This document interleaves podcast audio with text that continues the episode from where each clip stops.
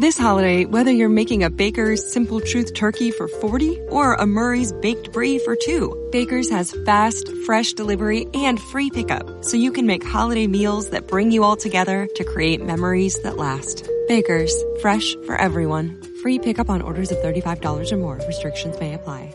Choose from a great selection of digital coupons and use them up to five times in one transaction. Check our app for details. Bakers, fresh for everyone.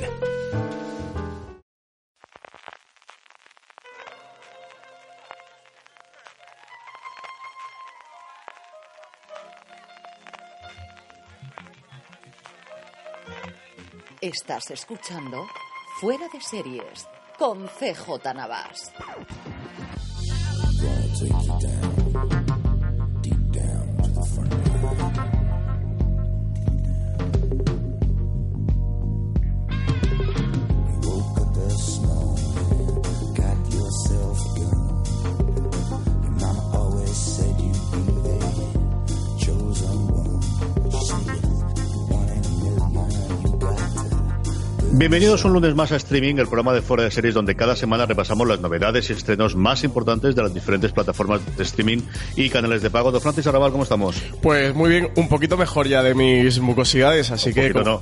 con muchas ganas de grabar streaming. Que lleva dos semanas de convalecencia y ya no tiene ser un poquito, tío. Pues sigo, sigo todavía, ¿eh? El Kleenex de momento sigue siendo mi mejor amigo. Bueno, y ahora, ahora enganchamos directamente con las alergias de mayo, que es lo más bonito. Y yo, una de mis hijas ya me ha salido alérgica, con lo cual, mira, más cosas marajas y en fin. Esto es no lo que te tendremos. nada. Vamos.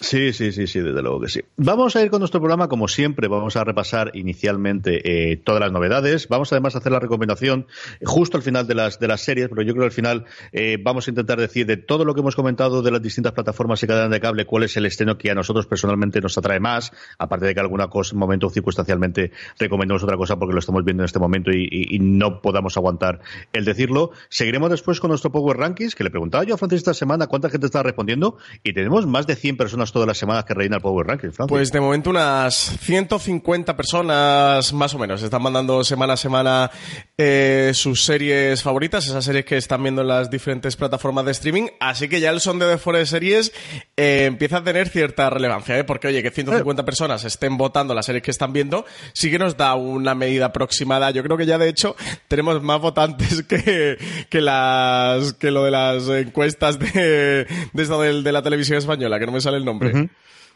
¿Cómo es se llama la posible, empresa? yo, eh, cantar media será, Eso, ¿no? Cantar La- la Media, ¿no? los- Sí, tenemos más, más encuestados que, que ellos decodificadores de estos de Cantar Media. Ya, aquí es cierto que me sale el espíritu que al final, bueno, yo estudio tres años de estadística y, y cada vez que decir una de estas cosas tengo que decir, no es nada científico, pero es eso, es la opinión de 150 oyentes, eh, lectores y ahora también espectadores eh, del canal de YouTube. Y aprovechamos ya para decir también los patrocinadores de esta semana de Fuera de Series. Esta semana Fuera de Series está patrocinado en primer lugar por Expreso a Westworld, programa que hemos fichado para la cadena de Fuera de Series. Muchos de vosotros lo iríais en su primera temporada, el programa de Richie Fintano y de María Santonja de Fanslands, de Fanfiction, en el que comentan todas las semanas y desgranan todas las teorías, todo lo que ha ocurrido en cada uno de los episodios de Westworld y que ya podéis encontrar tanto en el canal de Fuera de Series de, eh, podcast tradicional como, y aquí viene el segundo patrocinador, el canal de YouTube de Fuera de Series. Fuera de Series.com eh, tiene su propio canal de YouTube que podéis encontrar simplemente buscando Fuera de Series en YouTube o en youtube.com barra Fuera de Series y la primera incorporación que tenemos regularmente todas las semanas es el mismo Expreso a Westworld que estamos grabando en el nuevo estudio y que va a ser el primero de otros muchos programas que vamos a tener en nuestro canal de podcast,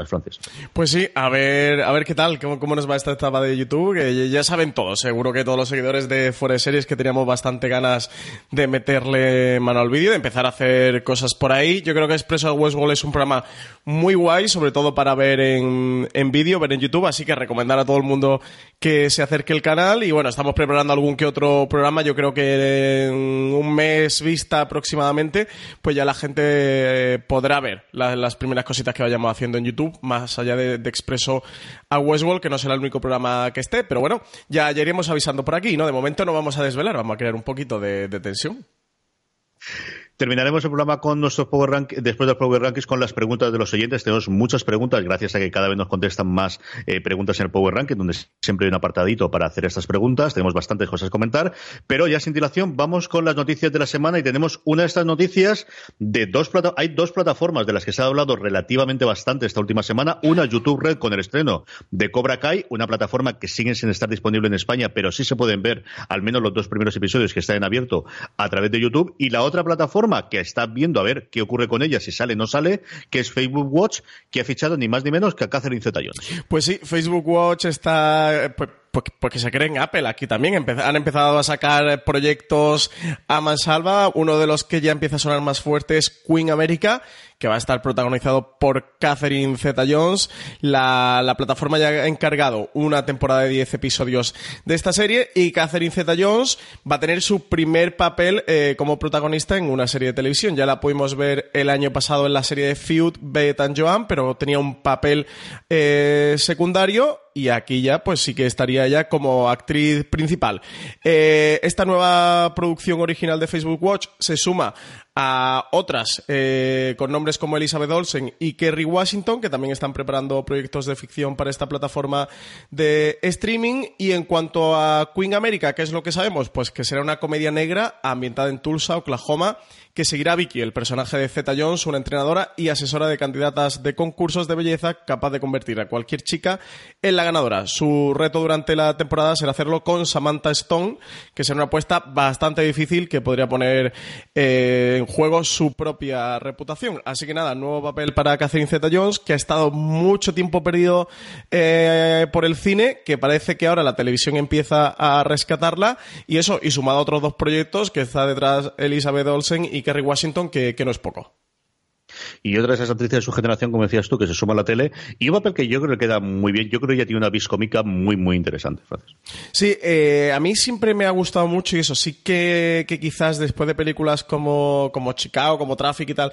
ha pasado un segundo papel dentro del, cine. No, no, llegó a encontrar o a terminar de encontrar su hueco ya en el siglo XXI, sobre todo en la década de los 2010 y, habrá que ver la vuelta a la televisión. Ella en Feud, Beat and Joan está fantástica y, a ver qué tal en esta serie de Facebook Watch. A mí me llama mucho atención, sobre todo CJ, y hablando de aquí en streaming como estamos, por estas nuevas plataformas que están emergiendo, porque DC ya anunció hace unas semanas que eh, los primeros proyectos, ¿no? Que tenía lo de la cosa del pantano, Teen Titans, esa serie de animación de, de Harley Quinn, de cómo se va a sumar a la apuesta por el streaming. Tenemos lo de Disney también para 2019, Facebook Watch ya con varios proyectos sobre la mesa, Apple también, YouTube Red que ya ha lanzado este Cobra Kai, desde luego, una multiplicidad de nuevos jugadores y a ver cómo queda el tablero con Netflix, con HBO, con Amazon Prime Video y con toda esta gente que está llegando.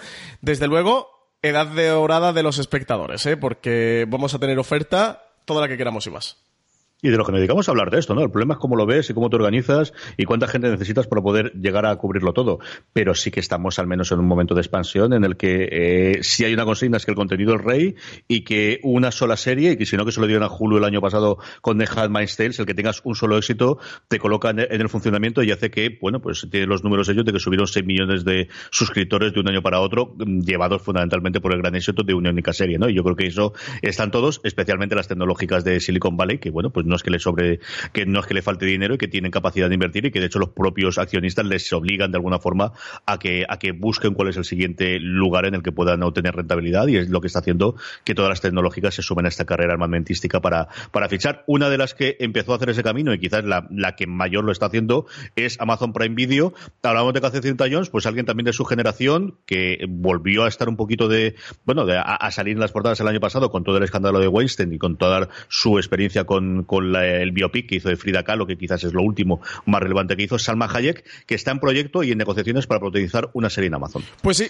Salma Hayek y el director Paul Feig, director que muchos recordaréis por la serie Freaks and Geeks o recientemente porque fue el encargado de dirigir la película de los cazafantasmas protagonizado por mujeres, estarían desarrollando una serie de comedia que está en fase de negociaciones con Amazon. El proyecto aún no tiene, no tiene título, pero sí que conocemos eso, que tanto que estaría protagonizado por, por la actriz mexicana Salma Hayek como dirigida por, por Feige y que ambos también serían productores ejecutivos. Según la sinopsis, eh, lo que conocemos es que la serie serie estará ambientada en Londres, en el mundo de la diplomacia internacional, con Hayek interpretando a una embajadora. Los guiones estarían a cargo de Patty Brin, eh, conocida guionista de Divorce.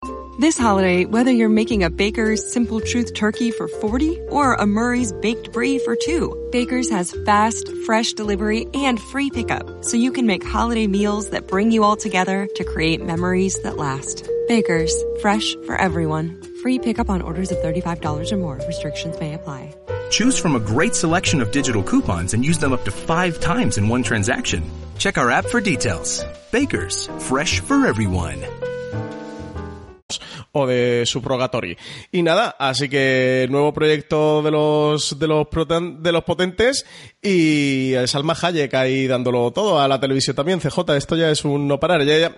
yo recuerdo que hace unos años, un par de años, nos planteamos los artículos estos de directores que se han pasado a la televisión, de actrices que se han pasado a la televisión. Pero ya es que no tiene sentido, ya la lista es mm, absolutamente permeable, ¿no? Ya, ya se mueven en ambos mundos con total facilidad. Sí, yo creo.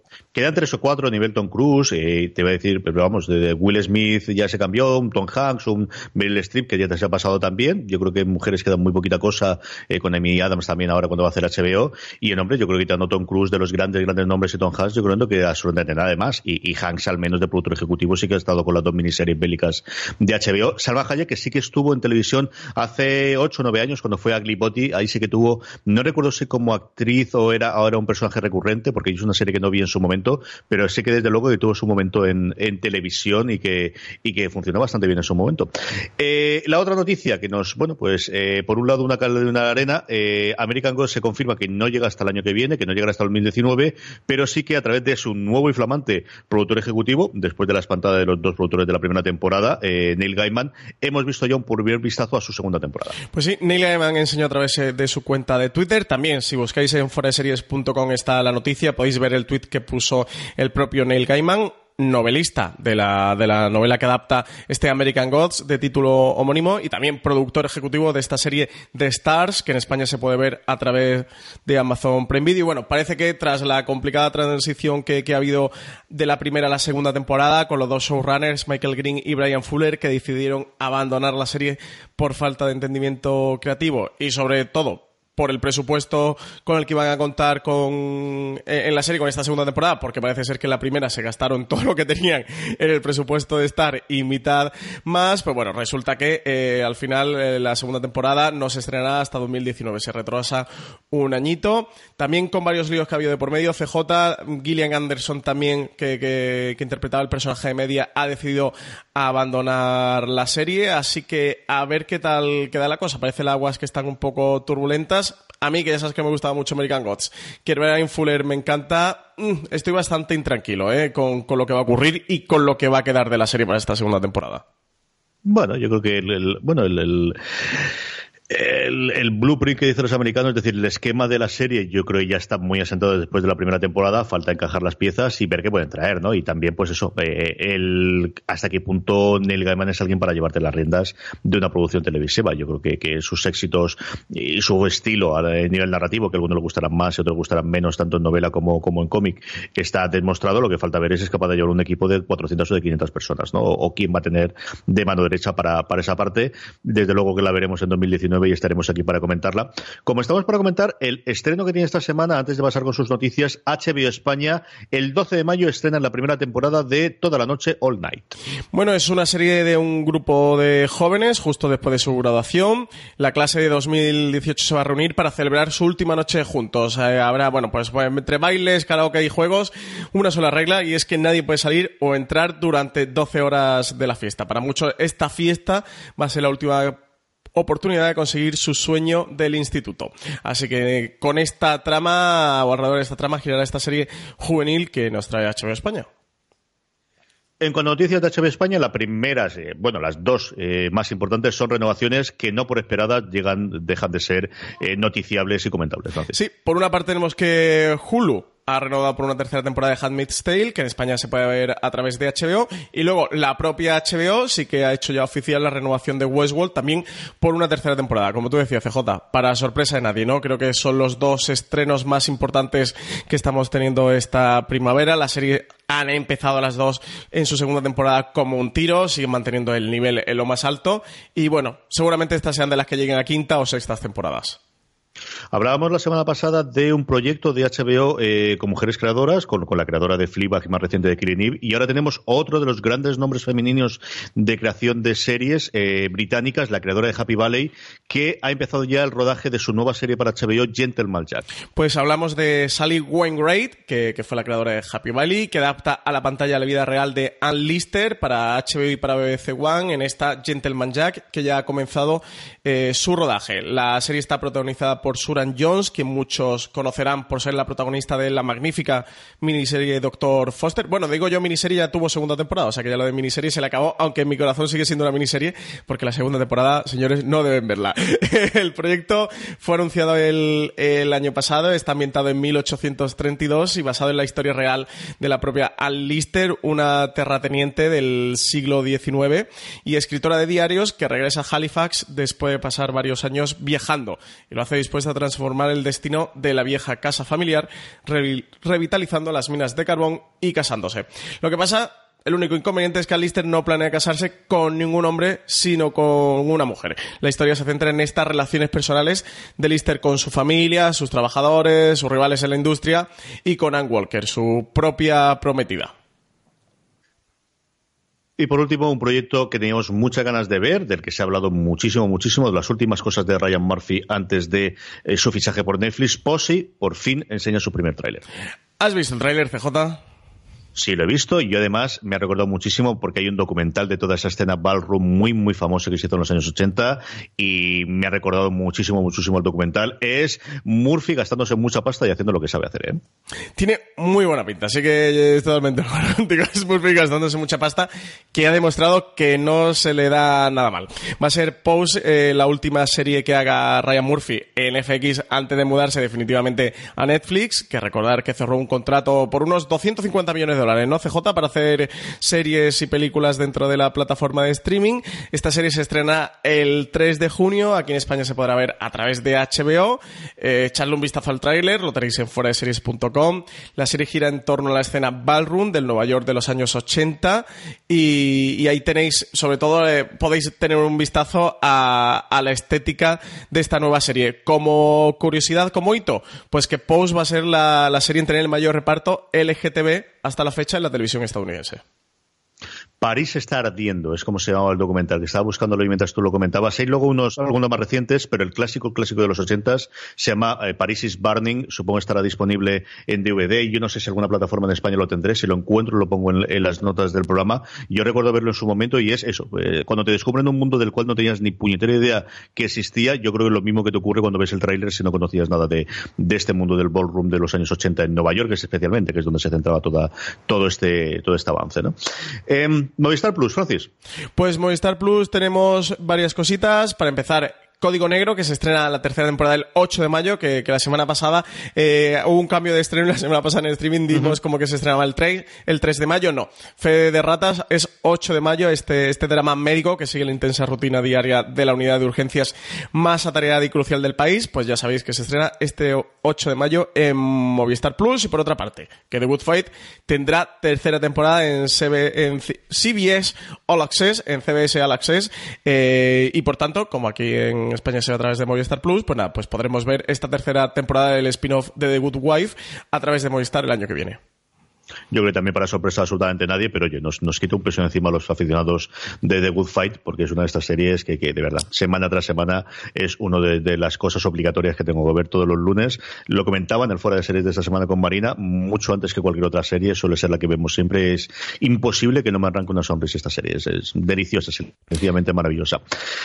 Vamos con el gigante rojo, vamos con Netflix. Netflix tiene un gran estreno este 10 de mayo, que es la primera temporada de Safe. Pues una Safe, que es la vuelta de Michael C. A la televisión interpretando a Tom, un cirujano pediátrico y padre soltero de dos hijas adolescentes que va a luchar por lidiar con la pérdida de su esposa por cáncer hace más de dos años. La serie está creada por el escritor Harlan Coben y está escrita por Danny Brocklehurst. Del propio Harlan Coben podéis encontrar una entrevista en foradeseries.com muy interesante donde cuenta todo el proceso de creación de esta safe, de esta serie protagonizada por Michael C. Hall que se podrá ver en Netflix esta semana. Y tendremos más cosas de ella porque eh, Marina estuvo entrevistando a los dos protagonistas en, en Londres eh, hace no demasiado tiempo. Así. This holiday, whether you're making a Baker's Simple Truth turkey for 40 or a Murray's baked brie for 2, Baker's has fast, fresh delivery and free pickup so you can make holiday meals that bring you all together to create memories that last. Baker's, fresh for everyone. Free pickup on orders of $35 or more. Restrictions may apply. Choose from a great selection of digital coupons and use them up to five times in one transaction. Check our app for details. Bakers, fresh for everyone.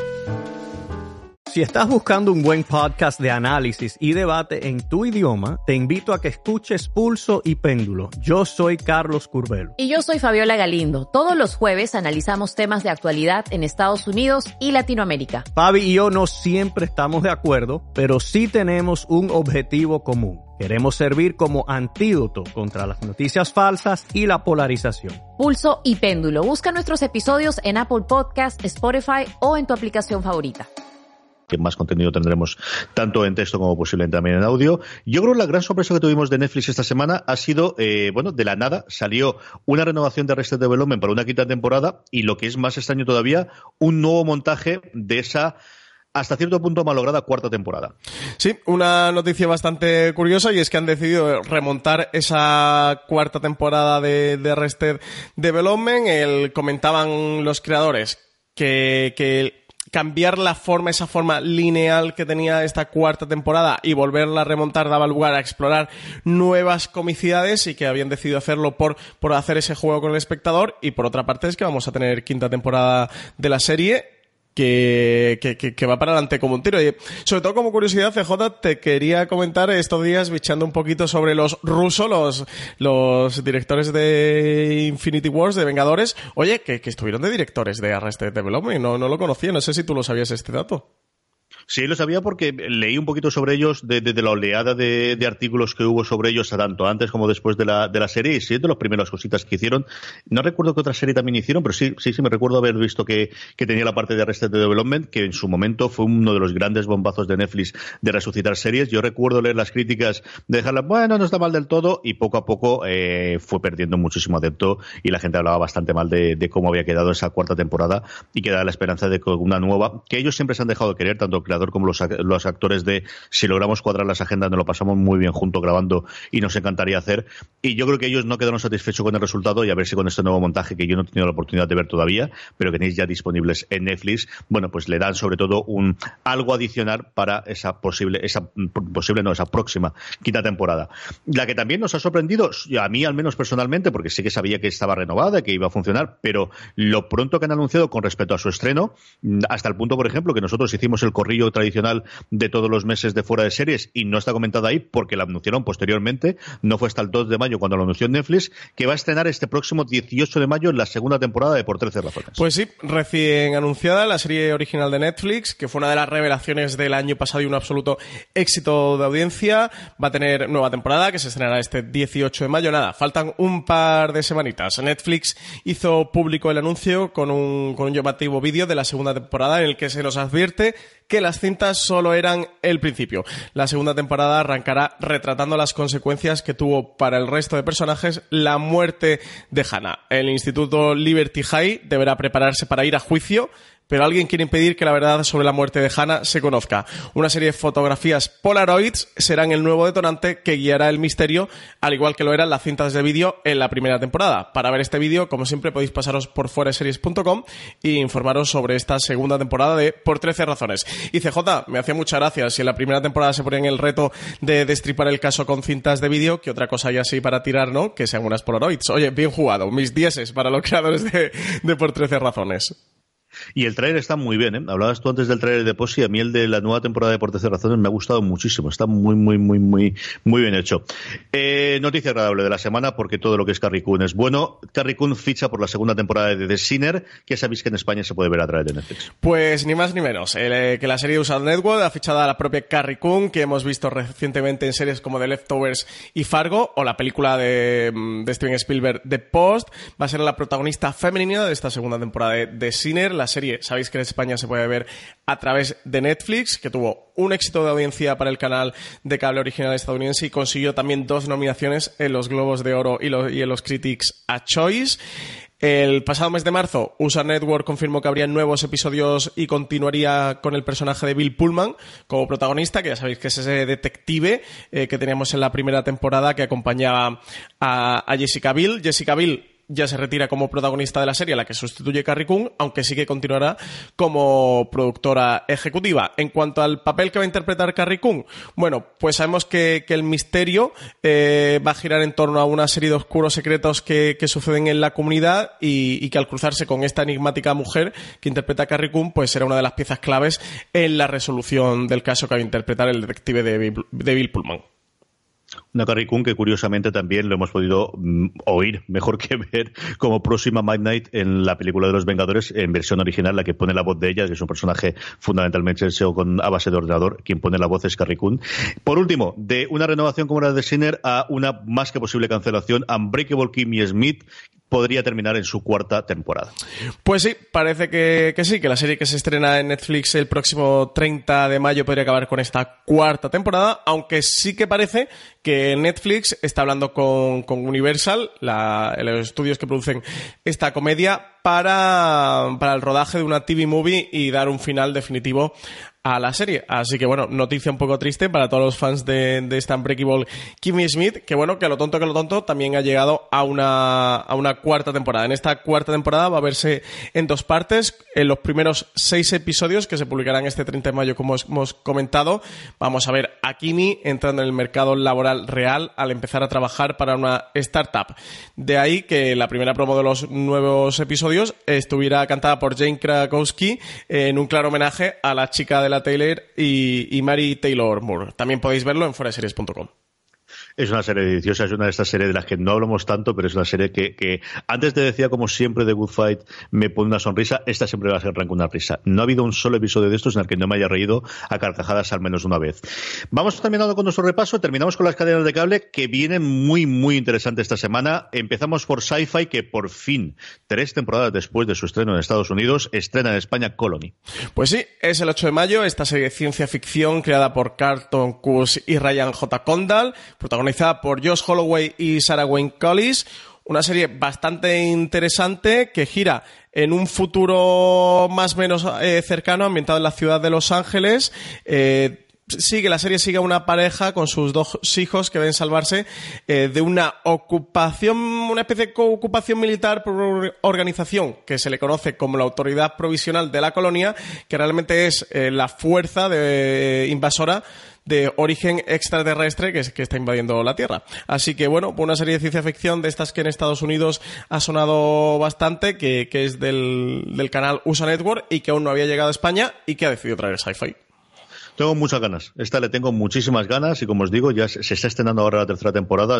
Eh, quiero saber si van a estrenar las dos seguidas y luego la tercera aquí en Sci-Fi, a ver si nos enteramos de cuál va a ser el formato. Tengo curiosidad. ¿Tú has visto ya el primero, no, Francis? Sí, yo vi el primer episodio. Desde luego, la serie está bien. A nivel de efectos especiales es bastante interesante. Josh Holloway y Sarah Wayne Collis están bastante bien los dos, como os comentaba. Bueno, pues eso. Es más o menos como o el tipo de ciencia ficción en el que unos extraterrestres llegan a la Tierra a invadirla. Lo único que esos extraterrestres, al menos lo que yo he visto en el primer episodio, no lo ves como tal, sino que, son esta fuerza invasora que, nos muestran, esta autoridad provisional de la colonia. Y bueno, pues ellos intentarán, formarán parte de una especie de rebelión, eh, de grupo rebelde, una especie de partisanos contra esta fuerza invasora que, de origen extraterrestre que llega a la Tierra. La serie de verdad es interesante, al menos para darle una primera oportunidad. Un día después, el 9 de mayo, por fin, eh, Fox estrena Atlanta, la segunda temporada en España. Pues eh, serie protagonizada por Donald Glover, eh, creada por Donald Glover, que en Estados Unidos lo ha petado absolutamente con esta segunda temporada, pero sobre todo, CJ, quería que me hablaras de ella porque tú sí que la estás viendo ya. Yo creo que es la mejor serie de la temporada. Es, hay dos series que yo cuando me siento a verlas a día de hoy, hay tres series que yo siempre tengo ganas de ver, que son The Good Fight, que os he comentado antes, Legión y Atlanta. Hay dos series que me sorprenden episodio tras episodio, pero solamente hay una en la que nunca sé por dónde va a salir. Legión, con todas las locuras que tiene y con toda la parte, tienes un guion y tienes una forma establecida. Eh, Atlanta al final son viñetas, son momentos concretos. Es cierto que en esta segunda temporada quizás un poquito, si tienes una historia de fondo, que es la relación especialmente entre Ernst, el, papel que, o mejor dicho, el personaje que interpreta Donald Glover y su primo Paperboy, que eh, ha crecido musicalmente y es un tío mucho más conocido como rapero en esta segunda temporada de lo que era la primera, pero nuevamente tiene una serie de episodios eh, muy laterales o no tienes eh, esa relación siempre está en el trasfondo, ese sentimiento de quizás ya es lo suficientemente grande Paperboy para que su primo le siga representando o haciendo como agente y a partir de ahí es que yo creo que lo mejor de verdad es que no leéis absolutamente a nadie, os sentáis lo más eh, vírgenes posibles a cada uno de los episodios. Teddy Perkins para mí es el episodio de la temporada, es el sexto, séptimo si no recuerdo a, día de en este preciso instante. Es el mejor episodio que yo he visto de televisión durante este 2018 y la temporada en conjunto. Me falta ver cómo termina Legión, posiblemente, evidentemente, cuando termine Westworld y cuando termine The Handmaid's Tale, pero como obra completa a día de hoy, en el que solamente me falta por ver el último episodio, es la serie con la que yo más he disfrutado en este 2018. Es absolutamente imprescindible. La turra que han dado los críticos americanos con el episodio de Teddy Perkins, yo tengo todavía pendiente ponerme con adelante. Mira que empecé con la primera temporada, pero por acumulación se me quedó ahí atrasada y desde luego una de las series que, tengo ganas de, recuperar. Es que a ti te encanta y viéndote casi todos los días, hablando contigo todos los días de series, es que no, sé todavía cómo no, no me he puesto con Atlanta. Yo intento no ser muy pesado porque sé cómo soy y, al final acabo siempre comentando las cosas. Eh, es también lo que es. Es decir, es una serie muy peculiar, es una serie muy particular, es una serie que a mí me llega, es una serie en la que todos los episodios, en la gran mayoría de los casos, eh, te chocan. Eh, cuando te asientas o cuando dices, bueno, ya sé por dónde va esto, de repente deja de ser de eso y es otra cosa totalmente distinta. Es de verdad de lo mejor que se está haciendo en, audiovisual en general, es que ni siquiera en serie, ¿no? Es una cosa sencillamente deliciosa. Por otro lado, tenemos dos estrenos más esta semana el primero en Sundance Channel, eh, estrena la primera temporada de la ciudad del borde, Border Town. Border Town, de título original Sorjonen, una serie finlandesa, un drama criminal, un thriller en el que tenemos a un policía investigando un caso. Se estrena la primera temporada de 11 episodios en Sundance. Tendremos crítica en Fuera de Series de, Juan Galonce, que, ya ha podido verla, así que recomendar a todos los que estén ahí de, oye, me pongo con este, con este thriller policíaco, este Border Town o no, pues invitar a todo el mundo que se pase por allí. La serie gira en torno a uno de los oficiales más respetados de esta Oficina Nacional de Investigación en Finlandia y, bueno, cuando su esposa apenas sobrevive a un cáncer cerebral, decide llevar a su familia a un pequeño pueblo cerca de la frontera con Rusia para vivir una vida tranquila y pacífico, pero la vida eh, no va a ser tan pacífica como él esperaba entre esta frontera entre dos mundos tan diferentes. Va a haber asesinatos, violaciones, secuestros, prostitución, tráfico de drogas, etcétera, etcétera, que van a atormentar la vida de nuestro protagonista.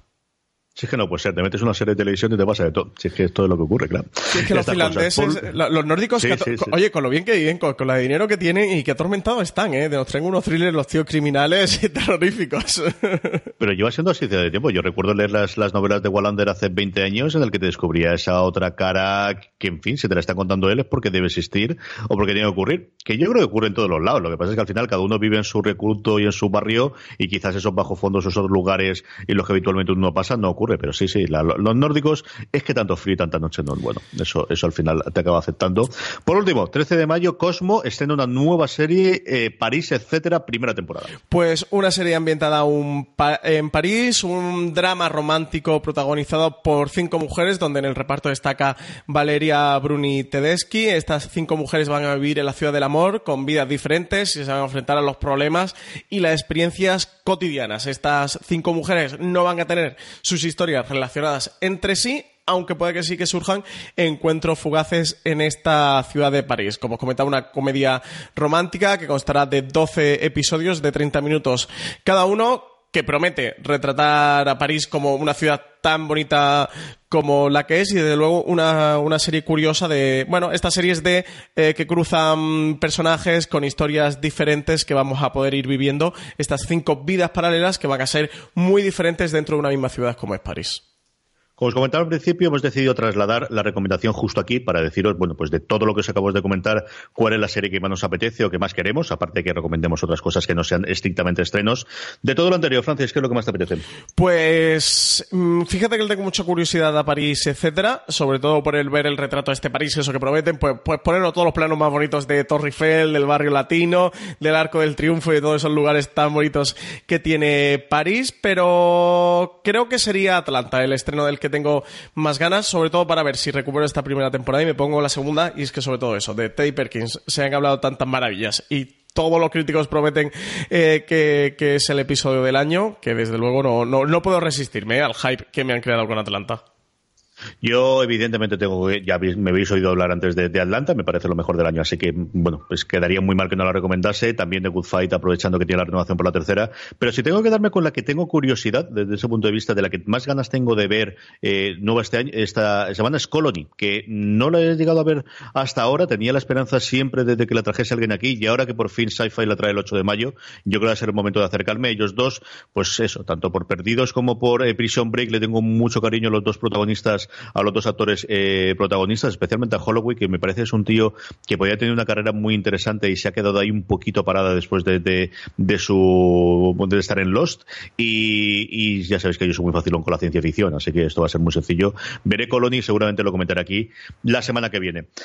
Vamos, después de tener nuestra agenda y nuestra recomendación de la semana, ahora ya sí con el Power Rankings, como os comentábamos al principio, las series más vistas por la audiencia de fuera de series durante la última semana, recopilada a partir de más de 50, 150 encuestas que nos han rellenado. El enlace para rellenar las encuestas lo tenéis siempre en fuera de series.com y la forma más sencilla para que no se os pase es uniros a nuestro grupo de Telegram, telegram.me barra fuera de series. Si estás escuchando esto en el móvil es fácil. Saca el móvil, busca en Telegram, escribe directamente en el navegador telegram.me barra fuera de series, te lanzará directamente Telegram si lo tienes instalado, si no, te indicará que, que, la, que la instales, es un programita de conversación muy similar a WhatsApp, pero con muchas más funcionalidades, que nos permite, por ejemplo, tener estos grupos de conversación, porque ahí Marina todas las semanas cuando elabora su Power Rank, cuando hace eh, la recopilación de todos los de todas las puntuaciones, eh, cuelga siempre y avisamos que ya está disponible la encuesta para la semana siguiente. Vamos con el 10 al 1 en el que tenemos importantes novedades, incluso un nuevo ganador. El décimo, con una entrada nueva, vuelve otra vez a la lista Trust de HBO España. Pues una Trust que ya acaba de emitir su séptimo episodio, que entra en la recta final de, la temporada de esta miniserie, contando la historia de John Paul Getty, de ese multimillonario un poco excéntrico al que le secuestran su nieto, John Paul Getty tercero. CJ, ya sabéis que yo es una de las series que recomiendo, que creo que se debe estar viendo, serie creada por Danny Boyle y décima posición, último puesto para Trust. Y junto con ella, una serie que cae tres puestos sobre la anterior, estrenada por AMC, que vino en el mismo momento que vino Trust, y que yo creo que está ocurriendo algo más, eh, algo también similar, ¿no? Se ha perdido mucho la conversación. De Terror ocupa el noveno puesto de la lista. Pues también le quedan tan solo tres episodios para terminar su primera temporada. Yo necesito retomarla. Mira que cree hype por aquí en fuera de series sobre The Terror, pero por una cosa por otra. se, me han quedado colgado un par de episodios tres y, y tengo que ponerme al día, tengo que hacerme maratón. A ver cómo continúa de terror. De todas formas, CJ, lo que yo te comenté al principio, ¿no? Creo que de terror sí que le ha pasado que es una serie quizás demasiado oscura, difícil, un poco quizás inaccesible para convertirse en un éxito y también lo que se merece, ¿eh? porque la producción es brutal. O sea que creo que de terror debería estar mucho más arriba y tener más seguimiento y levantar más ruido del que está levantando. En el octavo puesto, otra serie emitida en España por cadenas eh, de cable, eh, en este caso Fox Life, es la que tiene esta verdadera maravilla y última temporada ya de The Americans, que ocupa el octavo puesto de la lista. Pues tan solo cuatro episodios para acabar temporada de Americans. CJ, se, nos acaba ya también esta, esta sexta temporada de Americans, ¿eh? Y lo que se está hablando en Estados Unidos de ella, ¿eh? Y echaremos una lagrimita indudablemente por ella. Esta me ocurre lo mismo de todos los años. Yo no sé qué me pasa con The Americans, que mira, mira que me gusta la serie, es siempre de las que más me gusta la temporada y me ocurre siempre igual. El primero lo veo de forma religiosa, el segundo ya me pasa una semana, empiezo a acumular, empiezo a acumular y esta vez no creo que me pase porque ya siendo el final de la serie, sí o sí, especialmente para no spoilearme por un lado y luego por lo poder leer todas las entrevistas y todas las críticas que van a hacer al final, quiero llegar a punto. Pero chico, ya vuelvo a estar tres episodios detrás. Esto es un puñetero desastre. En la siguiente, en el séptimo puesto, curiosamente, la única serie de Netflix que está en nuestro top 10, está en nuestro Power Rankings, una serie que eh, acaba de emitir a Netflix después de que se emitiese durante eh, este primer trimestre del año en Estados Unidos, eh, The Alienist, el alienista, cuya crítica podéis ver en Fuera de Series escrita por Juan Galonce, que para él es uno de los estrenos del año, nos lo comentaba Francis a mí a finales de la semana pasada, que sube un puesto con respecto a la semana pasada y se queda, como os comentaba, en el puesto número 7. Pues serie de thriller policial interpretado por Daniel Brühl y Luke Evans, una serie con una producción acojonante que viene desde TNT Estados Unidos, que ha traído aquí a España. This holiday, whether you're making a Baker's Simple Truth turkey for 40 or a Murray's baked brie for 2, Baker's has fast, fresh delivery and free pickup, so you can make holiday meals that bring you all together to create memories that last. Baker's, fresh for everyone. Free pickup on orders of $35 or more. Restrictions may apply. Choose from a great selection of digital coupons and use them up to five times in one transaction. Check our app for details. Bakers, fresh for everyone. Si estás buscando un buen podcast de análisis y debate en tu idioma, te invito a que escuches Pulso y Péndulo. Yo soy Carlos Curbelo. Y yo soy Fabiola Galindo. Todos los jueves analizamos temas de actualidad en Estados Unidos y Latinoamérica. Fabi y yo no siempre estamos de acuerdo, pero sí tenemos un objetivo común. Queremos servir como antídoto contra las noticias falsas y la polarización. Pulso y Péndulo. Busca nuestros episodios en Apple Podcast, Spotify o en tu aplicación favorita. Netflix, yo creo que también CJ uno de los estrenos más interesantes de estas últimas semanas. A ver si nos ponemos los dos con ella. ¿eh? Yo solo eh, me he puesto con el primer episodio, desde luego tengo muchas ganas de continuar.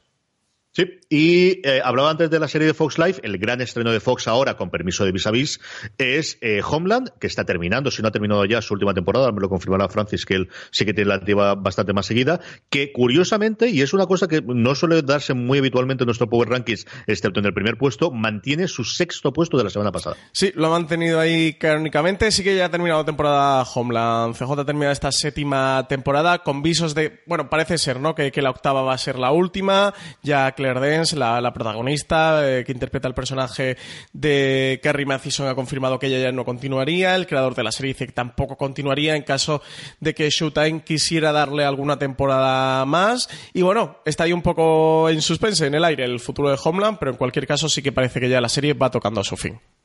Yo si tengo que apostar a día de hoy diría que no confío, que no sigue adelante. Veremos ahora en la época de Afronso, especialmente cuando sea las presentaciones de las cadenas eh, ante los medios durante junio que tengan la TCA, que es cuando se reúnen en Pasadena, en California, con todos los eh, periodistas eh, americanos, tanto estadounidenses como canadienses, las distintas cadenas y hacen, porque esto va a ser una pregunta segura y alguna respuesta tienen que tener. No sabemos si definitiva o no, pero seguro que alguna respuesta tendrá.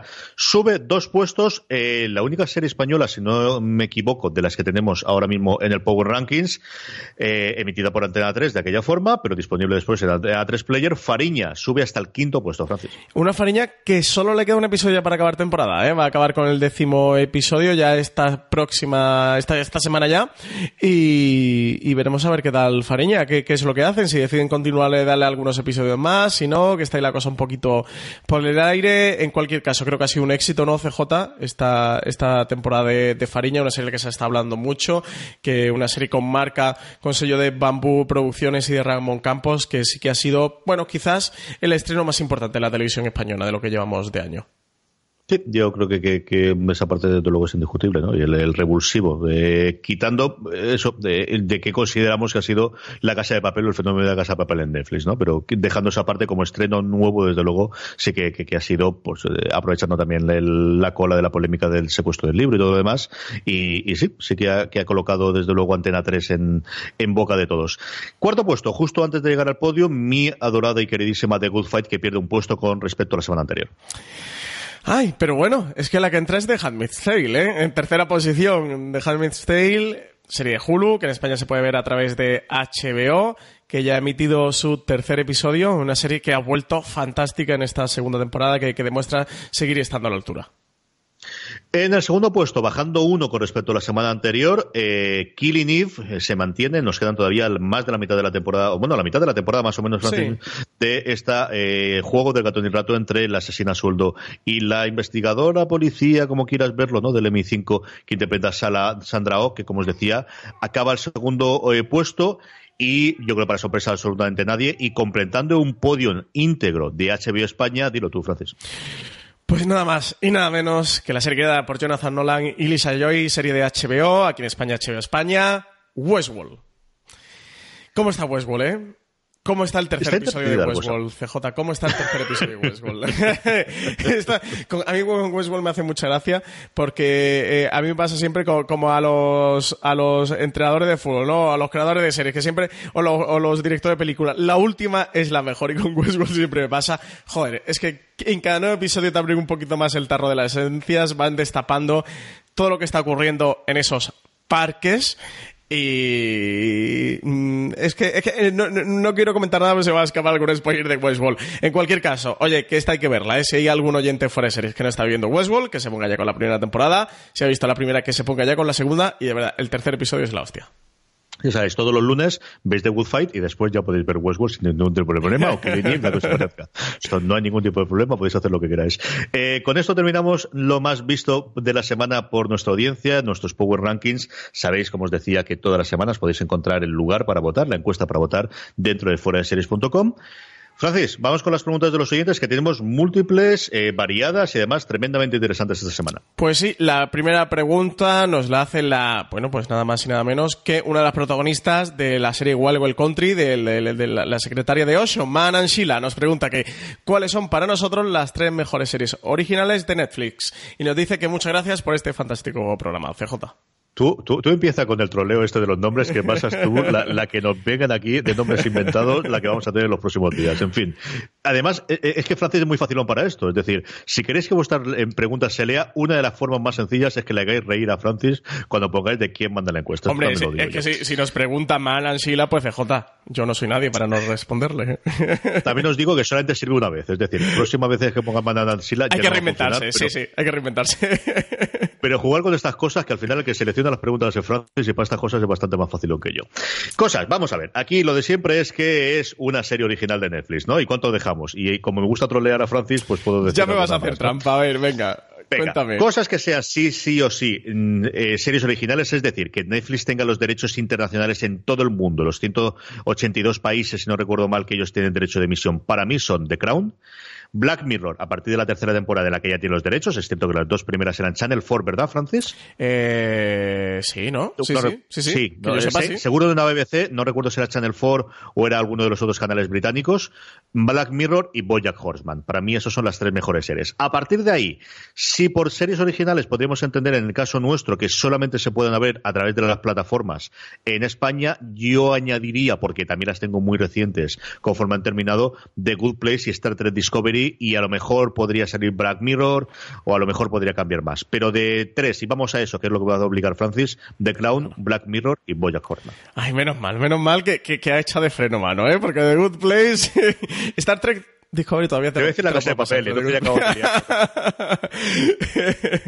eh, Bueno, tras esta provocación tremenda que me hace CJ nada más con las series originales de Netflix, ostras, es que vaya tela con lo de la serie original de Netflix. A mí un tema que me enerva bastante porque tiene una cara impresionante. Yo les defiendo a capa y espada, creo que lo hacen muy bien. tiene una jeta, porque al final, ellos, para el público para el que dicen esto de serie original, no es ni para ti ni para mí, que sabemos cómo funciona la industria y cómo va el tema de acuerdos, lo que quiere la gente es ver eso y que sea Netflix la casa de papel, Netflix la casa de papel tío, y lo han conseguido, ¿eh?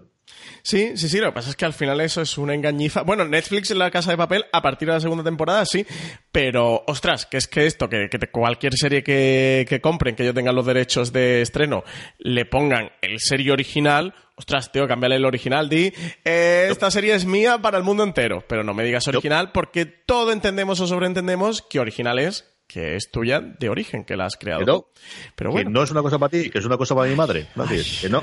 ese es una labor de marketing para mi madre. Y eh, yo creo que lo hace muy bien. Ya lo cogeremos más o menos nosotros. Ya pues tienes razón, sí. Hombre, no estaría mal cogerlo, las cosas como son. menos pasar un ratito con él. Además, tiene pinta de ser un tío cachondo. Sí. Yo cuando le vi el este cacho de Paquita Salas de los 15 o 20 segundos, ha estado muy gracioso el tío. Ha estado muy gracioso diciendo torreznos con su acento de, California, está muy bien. Bueno, eh, mis series originales, y estas son originales de verdad. De Netflix eh, serían, podrían ser muchas, ¿eh? y he tirado un poquito subjetividad por cosas que a mí realmente me han gustado de la plataforma y sobre todo que quiero que no hubieran sido posibles si no las hubiera comprado Netflix. Es decir, que son series que, quizás no hubieran tenido cabida en otro canal y que se la hemos podido ver gracias a Netflix. Eh, una de ellas es Stranger Things, que aunque con la segunda temporada tengo bastantes más problemas que con la primera, sí que creo que, bueno, que ha sido el gran fenómeno de Netflix y que, que es un hito esta serie. Ya sabéis que a mí todo el tema de la nostalgia ochentera, de cómo lo hacen dentro de la serie, me gustó mucho eso, sobre todo en la primera temporada. La segunda que he escogido es Daredevil, la serie de, de Marflix, de este acuerdo entre Marvel y Netflix, sobre todo primera temporada de Daredevil. Yo con la segunda también tengo bastante más problemas que con la primera. Con la primera me parece una de las cosas más maravillosas que he visto en los últimos años y de hecho tengo como tarea por eh, revisionármela estos días. Quiero aprovechar ahora CJ, que este mayo viene la cosa medio medio, que tenemos algunos huecos y volverme a ver esta primera temporada de Daredevil porque es que me, encantó. Y la otra es Master of None, que sí que tiene dos temporadas absolutamente deliciosas, creada y protagonizada por Aziz Ansari, también creada por Alan Young, que tiene algún papelito pequeñito dentro de la serie. Y de nuevo, creo que es una de estas series que si no hubiera sido por Netflix no hubiera tenido cabida en, otro canal y que la hemos podido tener gracias, gracias a la plataforma. Sobre todo ese arranque de la segunda temporada, ¿no? Una serie que, sea en blanco y negro, que directamente estén hablando en, italiano, pues son esas cosas que sí que Netflix te, permite hacer y que yo les, le estoy muy agradecido, aunque luego me hagan el troleo este de la serie original que me enfada mucho. Eh, la primera de las. Bueno, tenemos dos preguntas sobre Fariña, aparte de haberlo hablado antes. La primera nos viene de parte de Inma Gómez.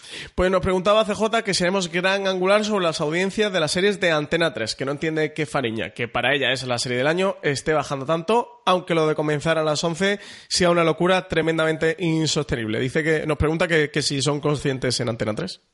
Yo creo que sí es interesante en algún día de estos, yo creo que podemos encontrar con Conche Cascajosa y posiblemente con alguien más que conozca los intríngulis de, la televisión española y de la forma de audiencias, de si está cambiando o no. Yo creo que los de las cadenas de cable lo tienen muy claro, pero los Telecinco y Antena 3 es del mundo y hasta cierto punto las televisiones españolas que siguen dando tantísimo peso a, la parte lineal, algo que por ejemplo hemos oído hablar muchísimo a Javier Olivares, ¿no? De, no se da peso a la cantidad de gente que la ve posteriormente en streaming. Algo tiene que tener, ¿no? Yo creo que al final el hecho de que sabes que eh, la gente te está viendo el episodio posteriormente a 3 Player y nuevamente Antena 3 y echando otra vez a la herida el éxito que ha tenido posteriormente la Casa de Papel después de su emisión lineal, algo tiene que ver. Yo lo que sí que creo que Antena 3 está viendo muy claramente es la posibilidad que tienen sus series de tener vida más allá de su emisión inicial y por eso yo creo que es parte por la que quieren hacer con A3 Studios, ¿no? De, la primera serie que van a producir para Movistar Plus, yo creo que van a empezar a tener muchos más acuerdos con productoras de las series que se vayan a estrenar dentro de sus canales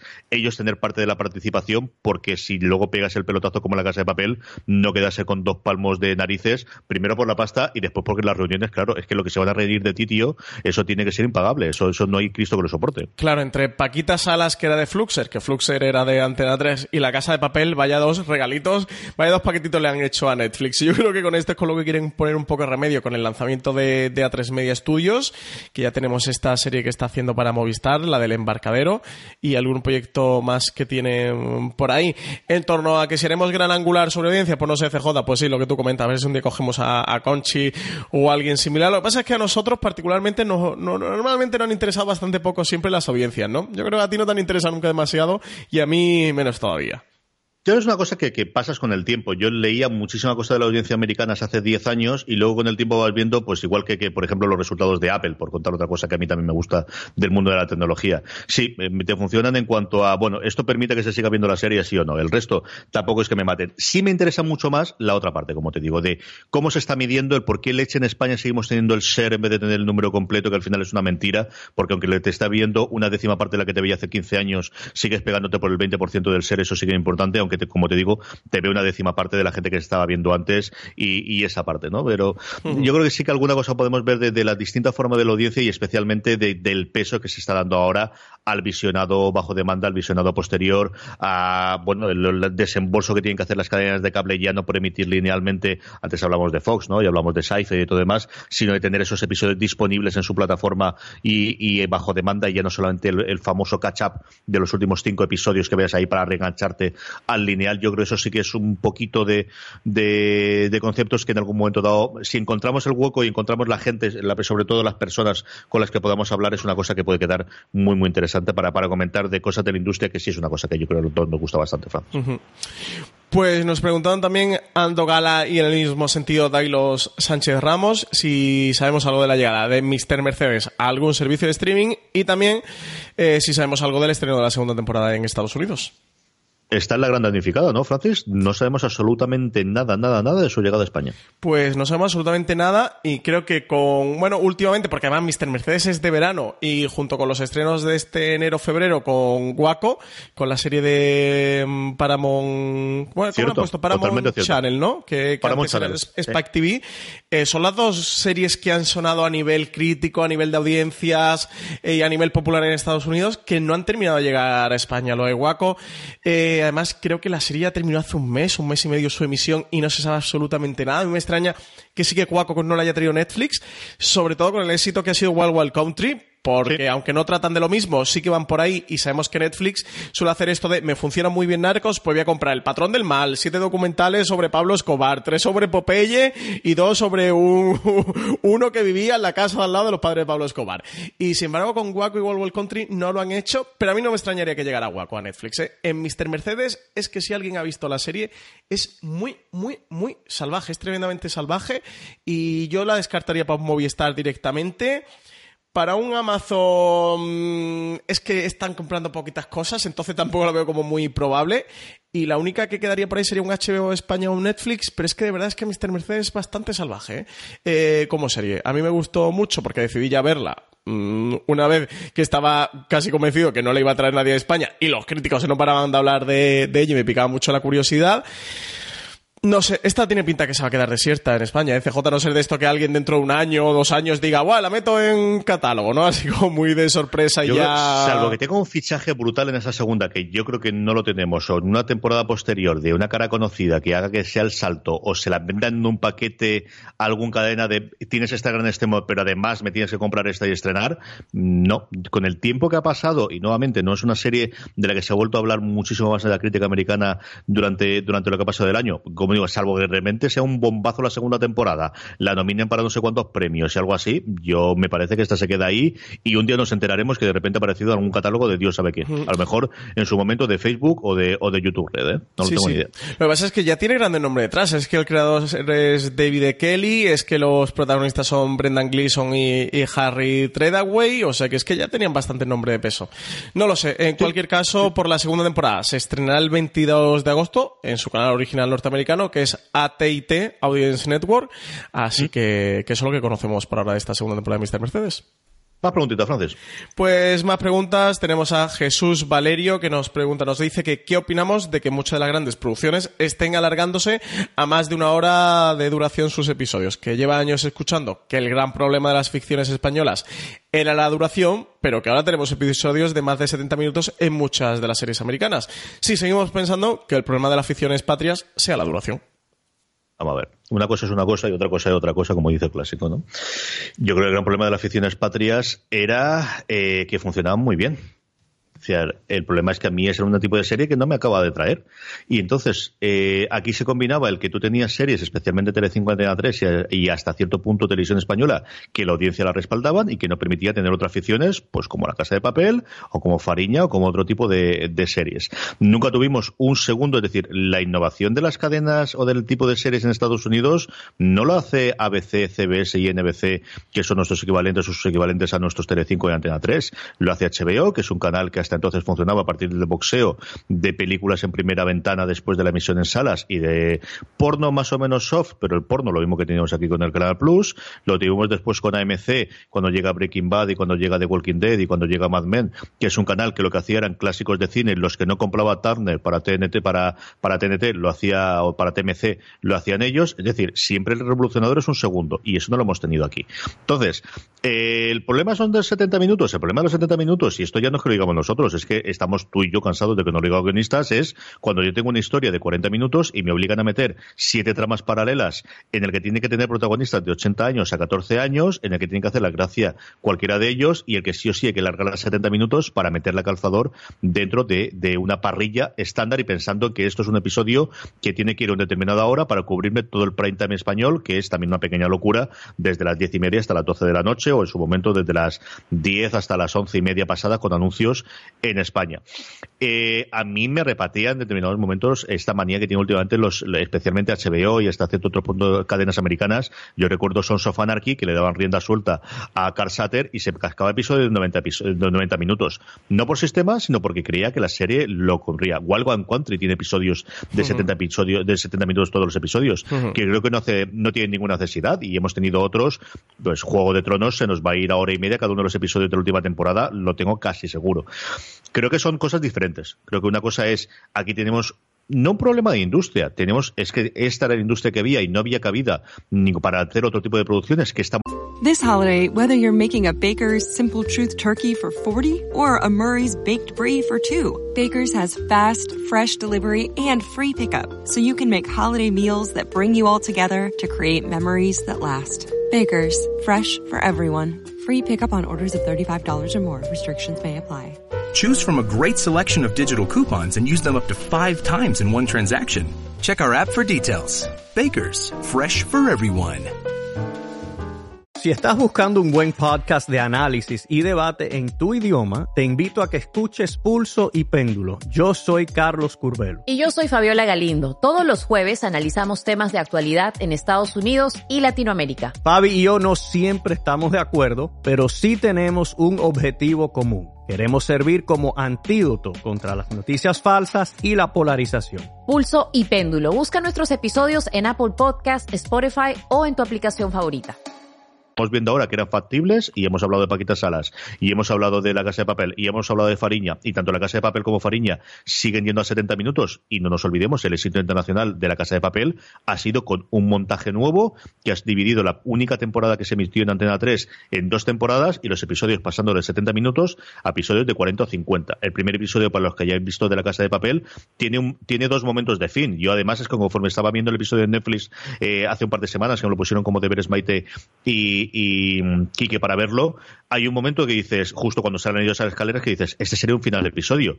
Y el episodio sigue 20 minutos más y tiene su segundo final de episodio. Bueno, la versión internacional, que lo hemos podido ver en, por curiosidad, empecé a ver dónde veía y hay personas que hacen reacciones en YouTube y tú y yo lo veíamos juntos, Francis, como termina el primer episodio, justo en esa escena de las escaleras, que dices, es que es un momento muy potente para terminar un episodio.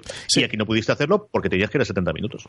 Sí, sí, totalmente. No, yo creo, estoy justo como tú, CJ. Creo que aquí es distinguir entre dos cosas. Cuando un creador, le, por ejemplo, el caso típico de Juego de Tronos, o con The Walking Dead también ha pasado con los finales de temporada, pero con The Walking eh, con Juego de Tronos ha sido muy recurrente y ha trascendido a la prensa, eh, porque mm, Ben y Base lo han contado y lo han dicho y ha entrado como parte de la promoción de ese eh, grandes episodios finales que le pedían a HBO de, oye, necesito más tiempo, necesito hacer un episodio más largo porque este episodio va a ser el de final de temporada, porque va a ser un episodio más grande, quiero una escena de batallas más alargadas y quiero contar más historia y entonces es que no basta con 50 o 60 minutos, es que necesito 70, necesito 75 minutos.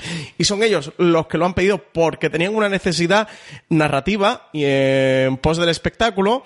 Y otra cosa es que un canal te coja eso, pues a Ramón Campos con Fariña y le diga, Ramón, que es que la serie tiene que durar 70 minutos o 75, porque es que es mi prime time, porque es que es mi parrilla, porque con anuncios tengo que rellenar 90 o 120 minutos de, programación. Entonces son dos cosas muy diferentes. En el caso norteamericano, cuando no son cadenas de cable, cuando son series de, de HBO o, mm, o, de Amazon o de Netflix o de las que sea, la duración CJ hasta lo que tú y yo sabemos. Bueno, puede que a lo mejor sí que haya desde, la, productora, ¿no? Desde el, canal original, algún encargo específico de hmm. duración que diga, oye, sí que necesito que sea más larga, pero vaya, eh, que, sepamos, ¿no? Decir, que en el caso, por ejemplo, de Wild Country, si el episodio dura 70 minutos, es porque ellos, porque los creadores querían que durara 70 minutos por una necesidad narrativa y creativa y eso justo en España se da la vuelta a la tortilla. Entonces, es un mismo, digamos, un mismo resultado,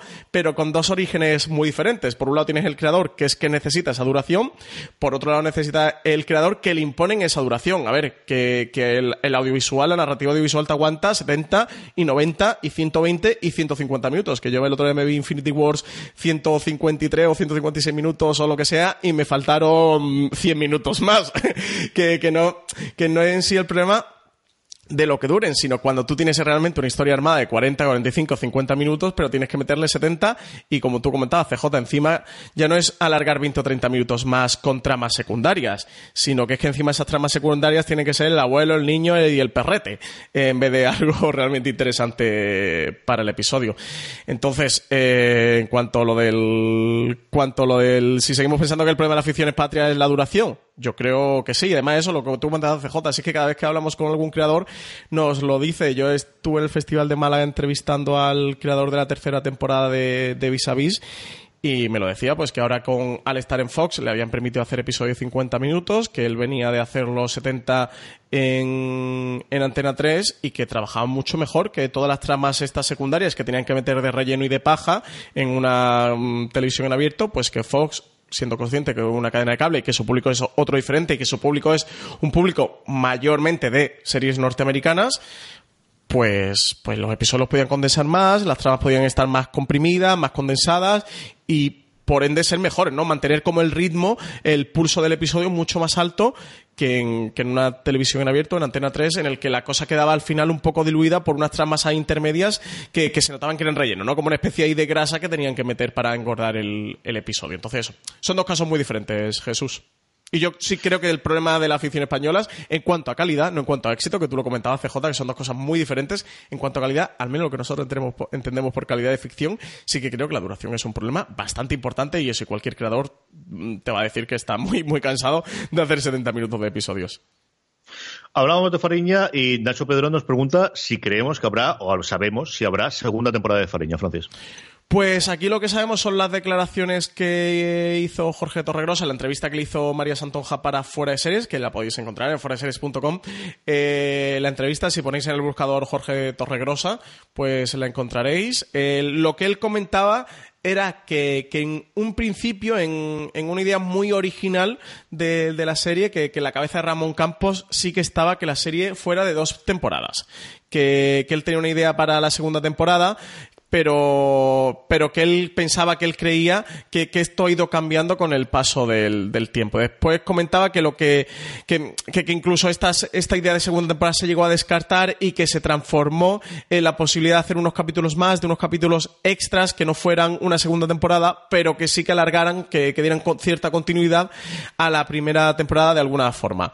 Eh, él comentaba que el marco temporal de la serie que, que estaba marcado desde el primer episodio y que era muy claro, que era la Operación Nécora, que iban del año 81 al 90 y que son los episodios del 1 al 10 y que todo acabaría ahí, pero bueno, pues que, que también que, que estos narcotraficantes, estos señores que protagonistas de la serie, que seguían acaparando portadas y que seguían de plena actualidad y que, que él creía que, sí que se podían contar más historias eh, eh, de ellos a través de, de Fariña.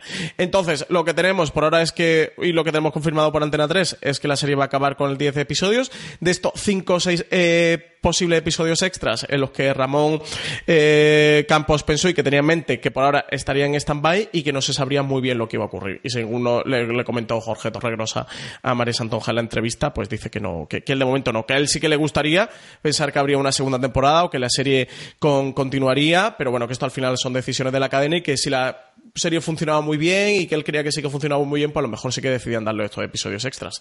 Pero bueno, eso es lo que sabemos de momento. Yo no concibo un mundo en el que no haya más episodios de Fariña. Y si no lo hacen Antena 3, lo hará Netflix, que no tiene ningún tipo de problema para estas cosas. Yo creo que puede llegarlo hasta día de hoy, porque fíjate tú lo que podrías contar hoy día de cómo están las cosas en Cádiz, en la isla y todo lo demás, de, de, de las pater- de, de- de- de las lanzaderas y de todo, de todo lo, lo que estamos viendo últimamente en los últimos años. Eh, yo de verdad no concibo un mundo en el que no haya una temporada de Fariña.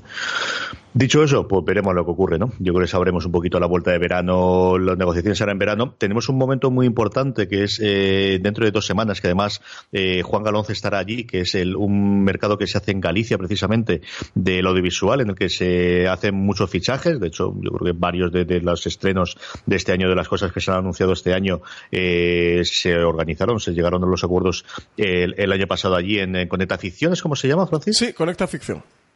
Que se hace en, en Santiago de Compostela o en Coruña. Ahora, ahora se me ha olvidado exactamente Santiago, ¿no? de los. En Santiago, yo, yo juraría que es Santiago, sí. Y como os digo, que, que además Juan Galonce está allí y nos podrá contar segurísimo en, en fuera de series cómo, cómo va la evolución y van todos los players, ¿eh? de las cosas más pequeñitas a Netflix, HBO, eh, vamos, de todo Sí, Dios. ¿eh? está todo el mundo por lo que tengo conocido. Y yo creo que de ahí puede que salga alguna noticia y si no, la vuelta de verano yo creo que sabemos algo, pero como digo, yo desde luego a día de hoy no concibo que no hagan más episodios de, del éxito, más aún con el previo y que no intente hacer lo posible. Lo que no sabemos es el acuerdo inicial que tendría entre, entre Bambú y, Antena 3 como sería, pero que no traten de esto de explotarlo conjuntamente con, con cara a una venta internacional porque yo creo que es una serie que puede funcionar muy bien fuera, ¿no? Que llevado nuevamente por la ola de la casa de papel, por el éxito que ha tenido Narcos en, en Netflix, es que vamos, eh, yo creo le están, están, eh, están perdiendo tiempo no tener el catálogo de Netflix y venderla a nivel internacional como la nueva gran serie de narcotraficantes y además la serie española de los mismos productores que te han traído la, eh, del mismo equipo o similar o del mismo país que te ha traído la casa de papel. Yo creo que es una cosa que, lo veo clarísimamente a nivel de Y las chicas del para cable, que, lo llevar. que fue la primera serie de Netflix. sí, a mí me extrañaría, sobre todo lo que hablamos ante el efecto este de Netflix aglutinador de cuando le funciona un éxito y, con Narcos lo vimos y sí que creo que Fariña le pega mucho al catálogo de Netflix con, haciendo paquete con Narcos, ¿no? Y con eso, con el patrón del mal, hicieron la serie del Chapo y hicieron, yo que sé, hicieron un montón de series alrededor de, lo de Narcos, del éxito que tuvo. De Fariña a Better Call Saul, porque Carlos Montoña y también José Carlos Ruano y Raúl Rusén nos preguntan sobre la cuarta temporada de Better Call Saul, si sabemos fecha de, de cuándo se va a estrenar.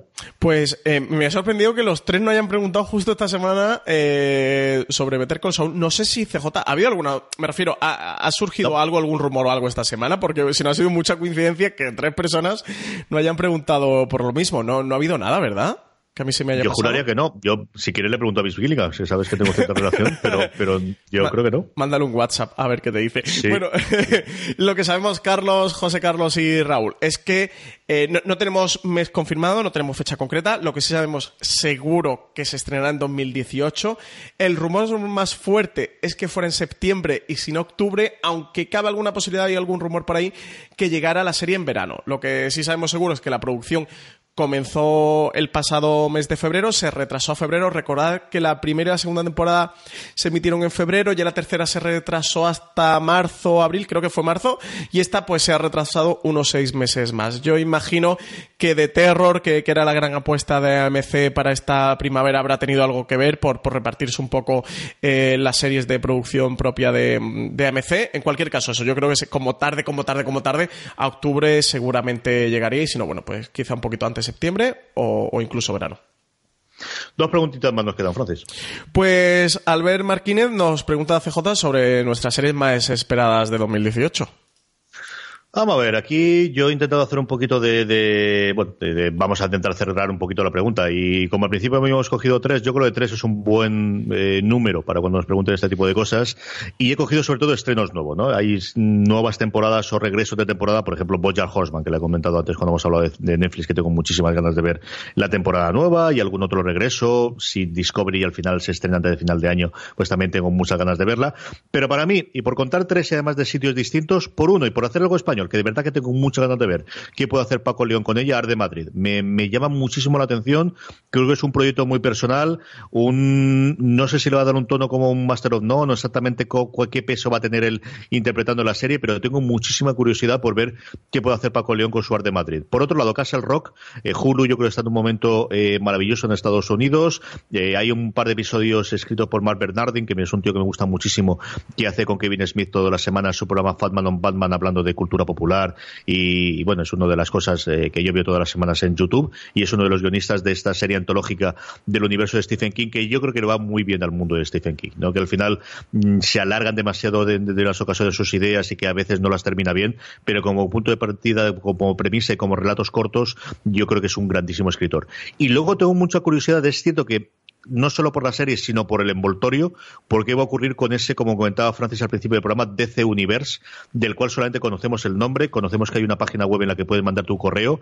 Yo tengo mucha curiosidad por ver si solo va a ser audiovisual, es decir, tanto el catálogo clásico de DC, que tiene maravillas como las series animadas clásicas de Batman y de Superman, de estas series nuevas, y qué ocurre con los cómics, porque alguno de los rumores es que va a ser un paquete que te adjunte algo similar a lo que ocurre con Marvel Unlimited, es decir, cómics hasta hace cuatro o cinco meses, de ahí adelante, atrás, y aquí el catálogo es, pues tírate para atrás, 90 años con Superman, 75 años con el mundo de Batman y de Wonder Woman, fácilmente disponibles para que puedas verlos, y, y este de aquí que sirve una suscripción para mí absolutamente necesaria, como también lo es Marvel Unlimited. Entonces, de esas series, especialmente la de la Costa del Pantano, y por qué no decirlo de Harley Quinn, eh, nos llegará antes de la de Titanes, pero yo creo que esas dos son las que más, de las cosas que más me apetecen, si llegan dentro de 2018, que al menos la de Titanes sí que nos habían confirmado que llegaría en este 2018. Pues mis tres series más esperadas son The Ballad of Buster Scruggs, que es una serie antológica eh, de western que, va a estar escrita, dirigida y producida por los hermanos Cohen. Ya sabéis que para mí los hermanos Cohen son de lo más importante que hay en el cine actual, así que me apetece mucho ver eh, que hacen con esta, con esta serie antológica de western en, en, televisión y con Netflix. Además, la serie está coproducida por Anapurna Televisión, que Anapurna también el cine es de los estudios más importantes que hay. Va a estar protagonizada por James Franco, Liam Neeson, Brendan Gleeson, Zoe Kazan. Así que nada, un, una serie desde luego que, que, me despierta mucha, mucha curiosidad y mucho interés. Luego tengo también la de The Romanovs, esta vuelta de Matthew Weiner a la televisión con estos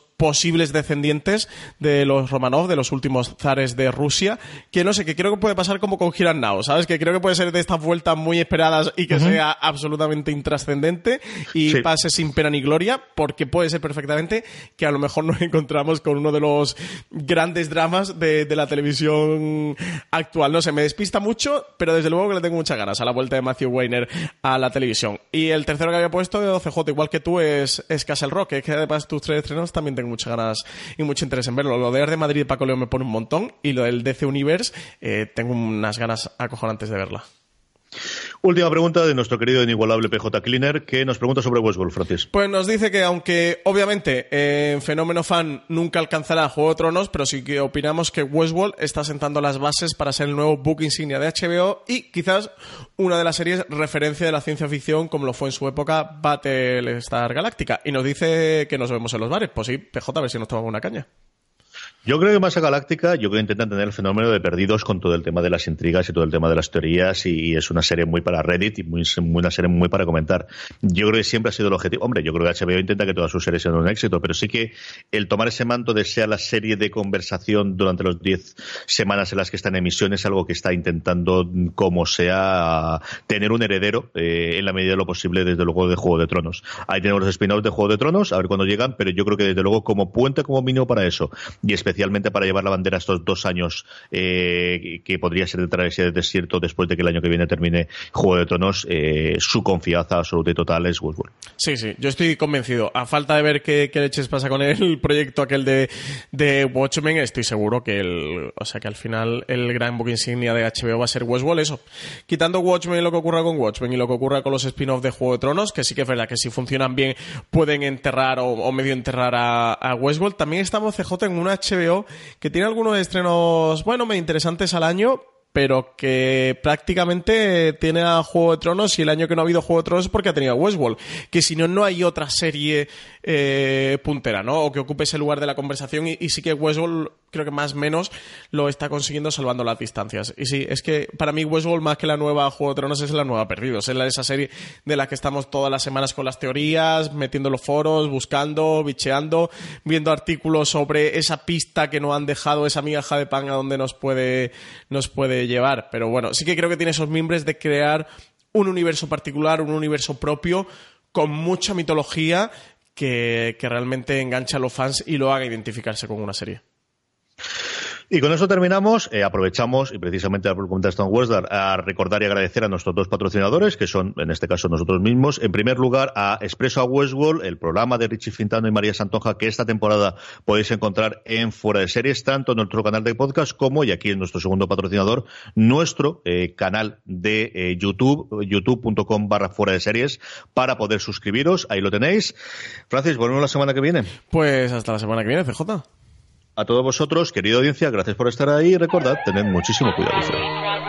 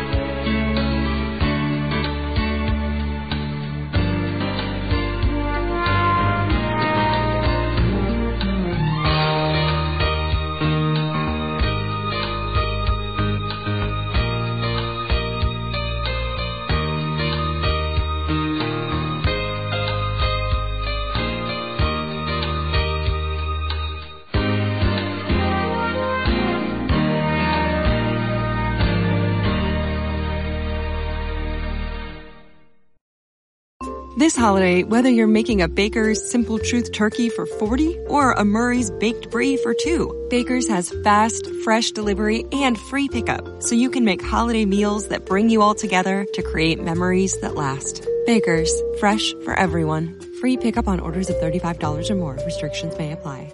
Choose from a great selection of digital coupons and use them up to five times in one transaction. Check our app for details. Bakers, fresh for everyone.